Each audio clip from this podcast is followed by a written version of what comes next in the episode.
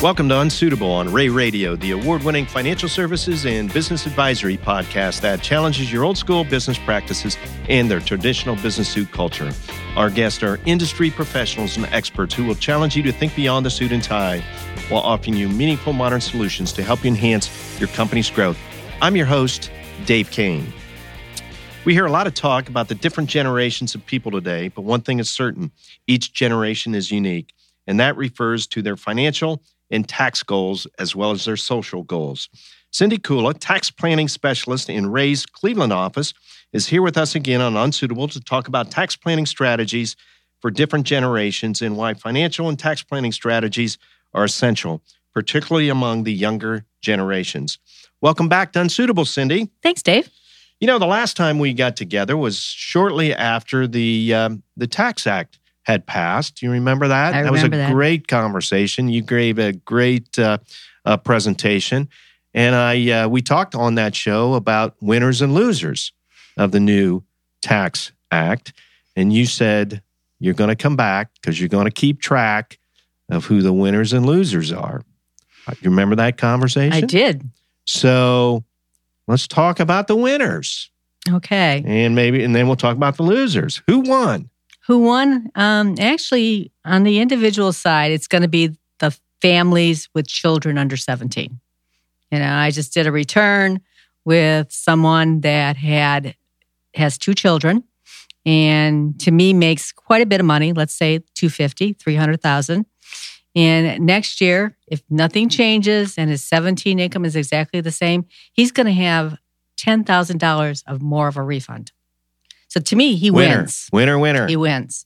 And now I have elderly people who don't have that same benefit, who were having some additional, they paid their state and local taxes or they had more of a, you know, itemized deductions. And because of limitations, they're not going to come out ahead as much as some other people are. So we're going to see people who just barely made the amount for the new limits for standard deductions of, you know, the 12,000 and the 24,000 and some of those might come out ahead, but basically the winners are the people that have the pass through entity deduction, okay. you know, having like the S. Corporation, LLC. LLCs, partnerships, uh, even the sole practitioner, the S corps, uh, the self-employed business owners. So those are going to be winners too.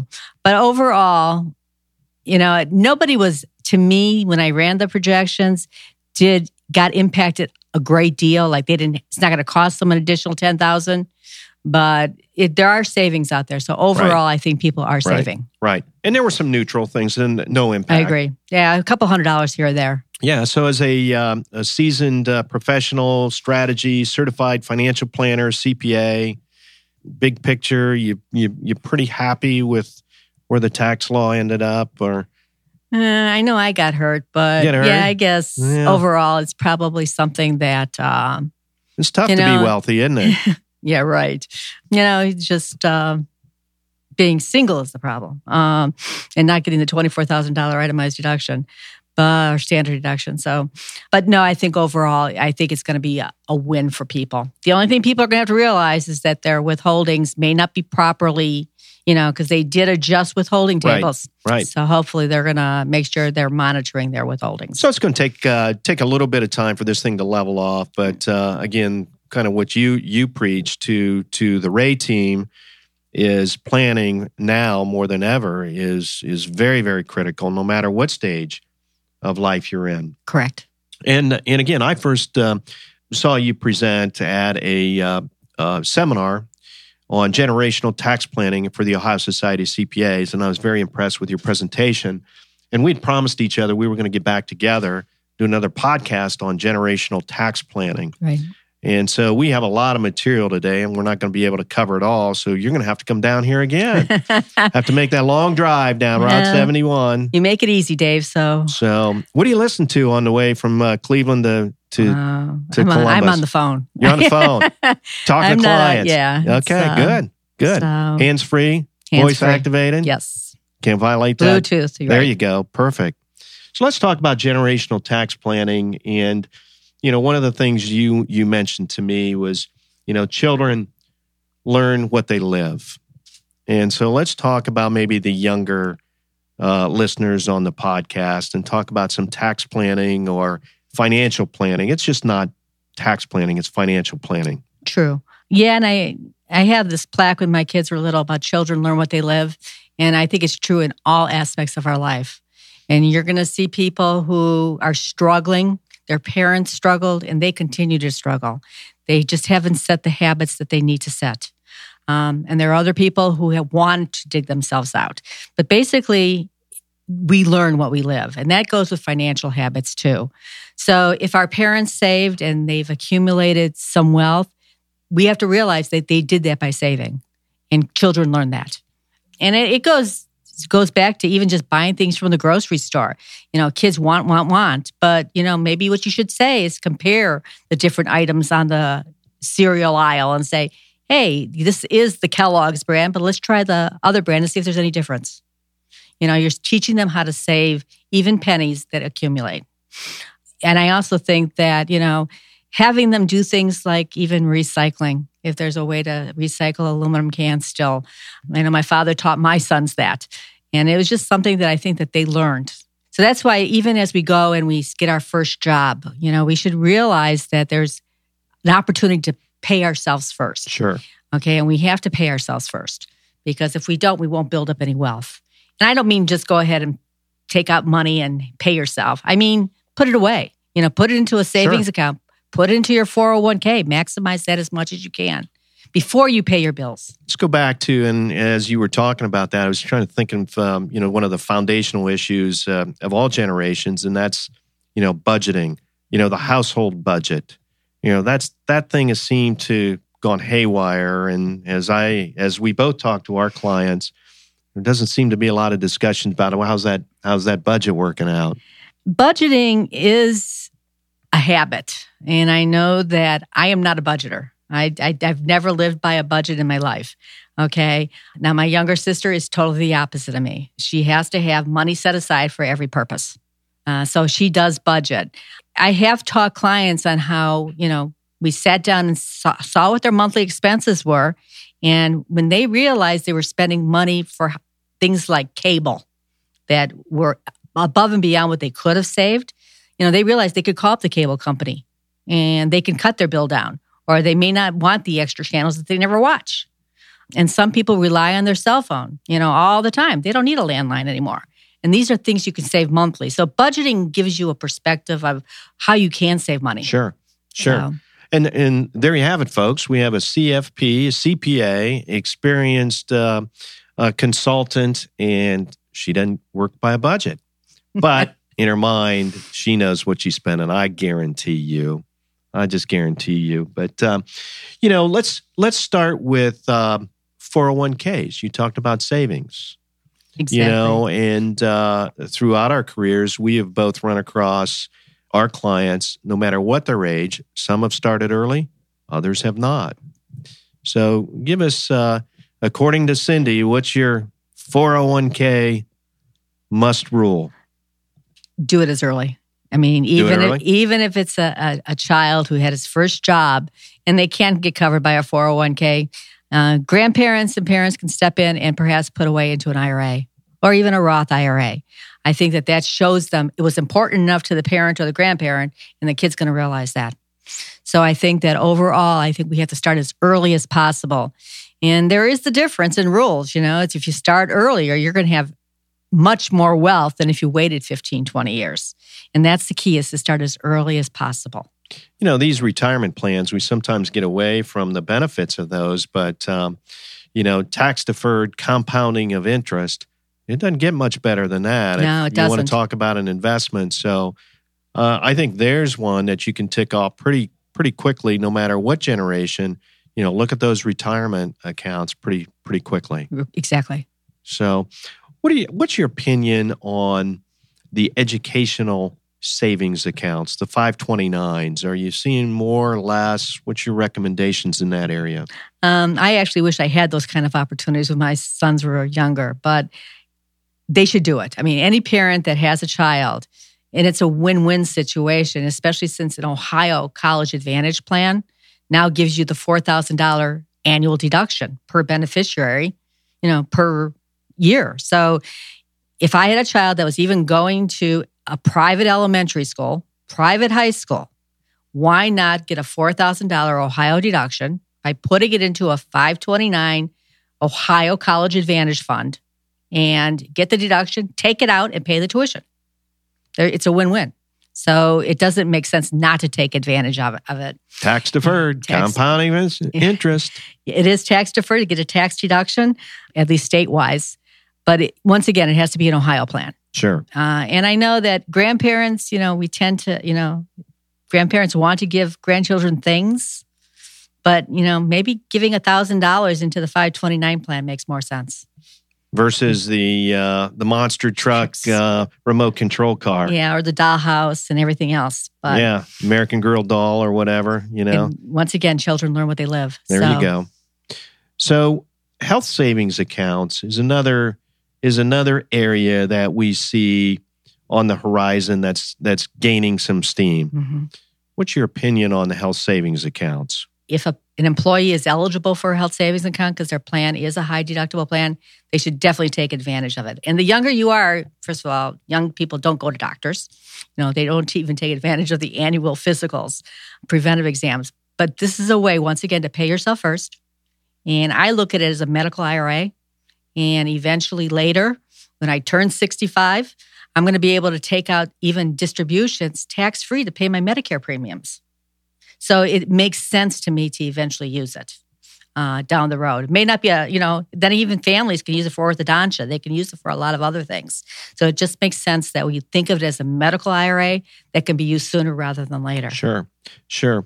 You know, while we're on that topic, uh, let's talk about uh, health and, and medical insurance. Always a big topic, no matter where you're at, what you're doing. But um, how are each generation? What, what are some thoughts that you have then? Again, regardless of generation, about taking advantage of opportunities for health insurance costs. It's getting tough out there. And I know that employers are even faced with, you know, rising costs for um, employee health insurance. Do I think that, you know, I think that overall there are options out there.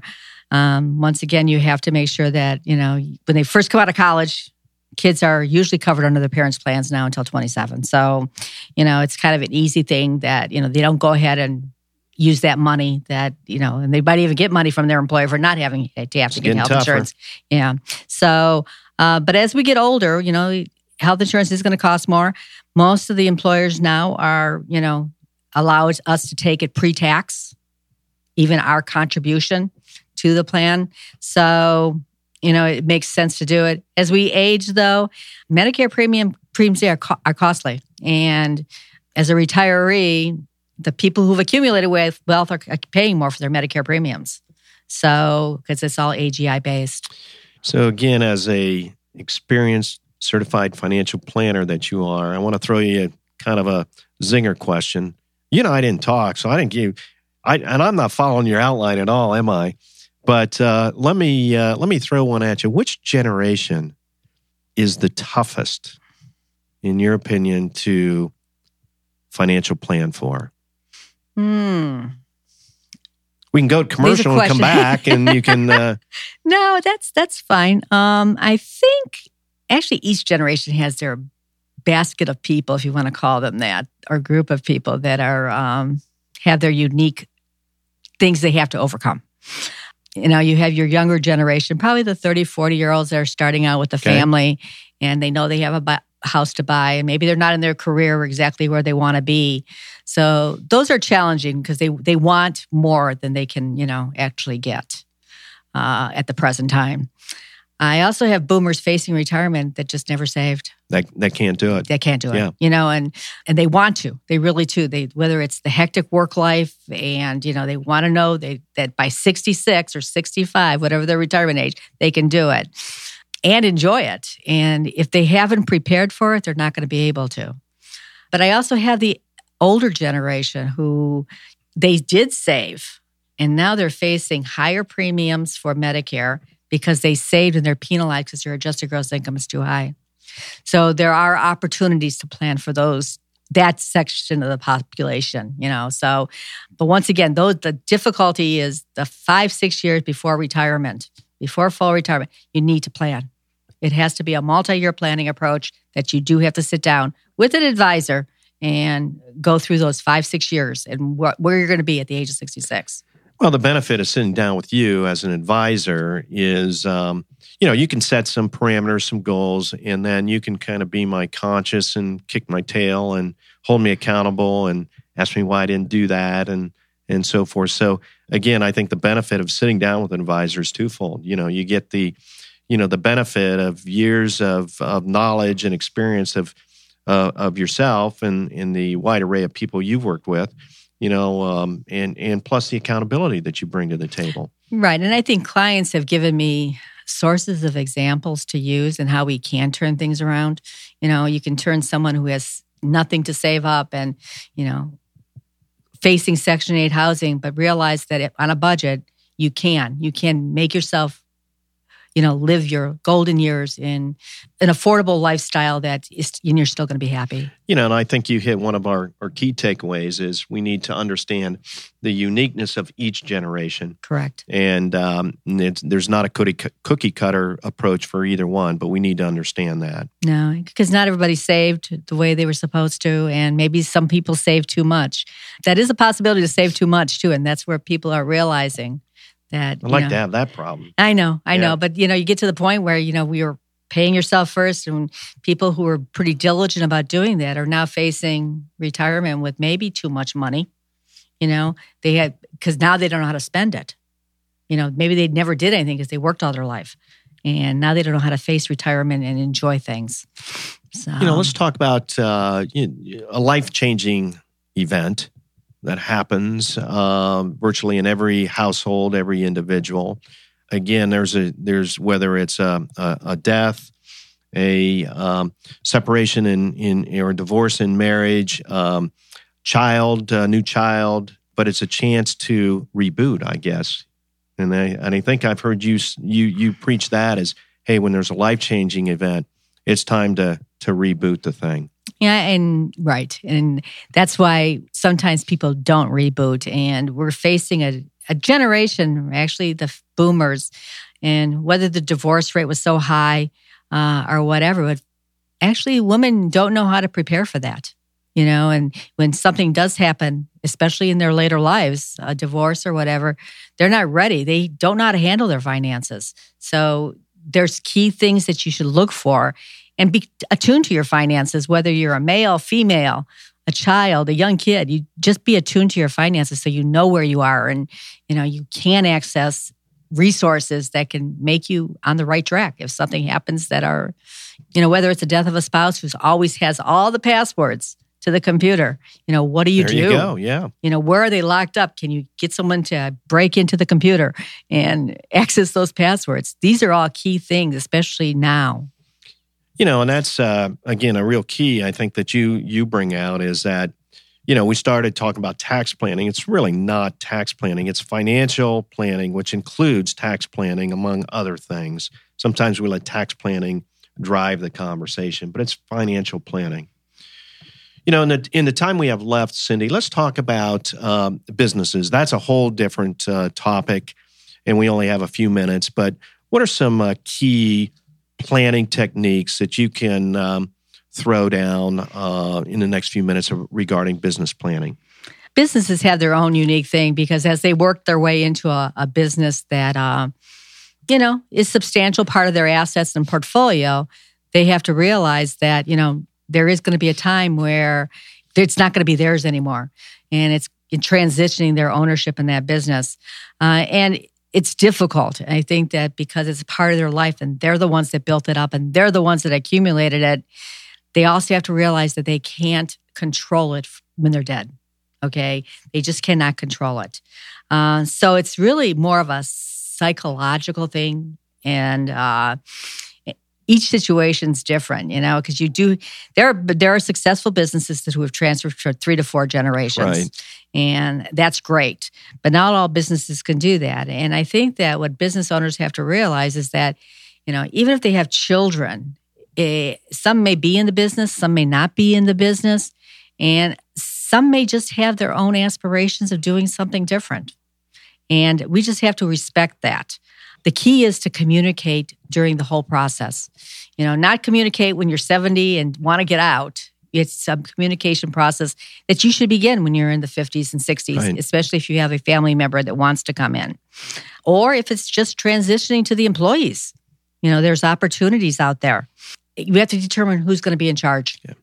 You know, what I what I really admire about um, about your skill level is that with your experience, you can spot a situation and begin to build a plan that meets the individual's ego or their financial situation, no matter what the generation is. And that that that's a unique talent. And I commend you on that for being famous with your clients and within Rea and Associates. Yeah, I, I just, you know, business owners are so special. You know, they really do have their own needs. Special, they hold a special place in your heart, I can tell. Well, they do. And I think that it's overall, you know, they've worked so hard to build up something and they're too busy doing that that they really don't take the time to plan. Our guest today has been Cindy Kula, talking about generational tax planning and strategies. And Cindy is located in Rea and Associates office in Independence and very, very famous. And you can tell. And if we need to get in touch with her, we can uh, call uh, Rea and Associates and we'll put you in touch with her for a lively conversation. So thanks again for joining us on Unsuitable today, Cindy. Thanks, Dave. I already knew there were generational considerations to study. I just never knew the extent, specific generational concerns related to tax planning and financial wellness. Very interesting, and thanks for sharing your insight with us today. Listeners, thank you again for tuning in to this episode of the podcast. If you like this episode, please leave a comment on YouTube, SoundCloud, or iTunes. And speaking of those platforms, please consider subscribing to Unsuitable and share our show with your colleagues and friends too. Until next time, I'm Dave Cain, encouraging you to loosen up your tie and think outside the box. The views expressed on Unsuitable on Rea Radio are our own and do not necessarily reflect the views of Rea and Associates. The podcast is for informational and educational purposes only and is not intended to replace the professional advice you would receive elsewhere. Consult with a trusted advisor about your unique situation so they can expertly guide you to the best solution for your specific circumstance.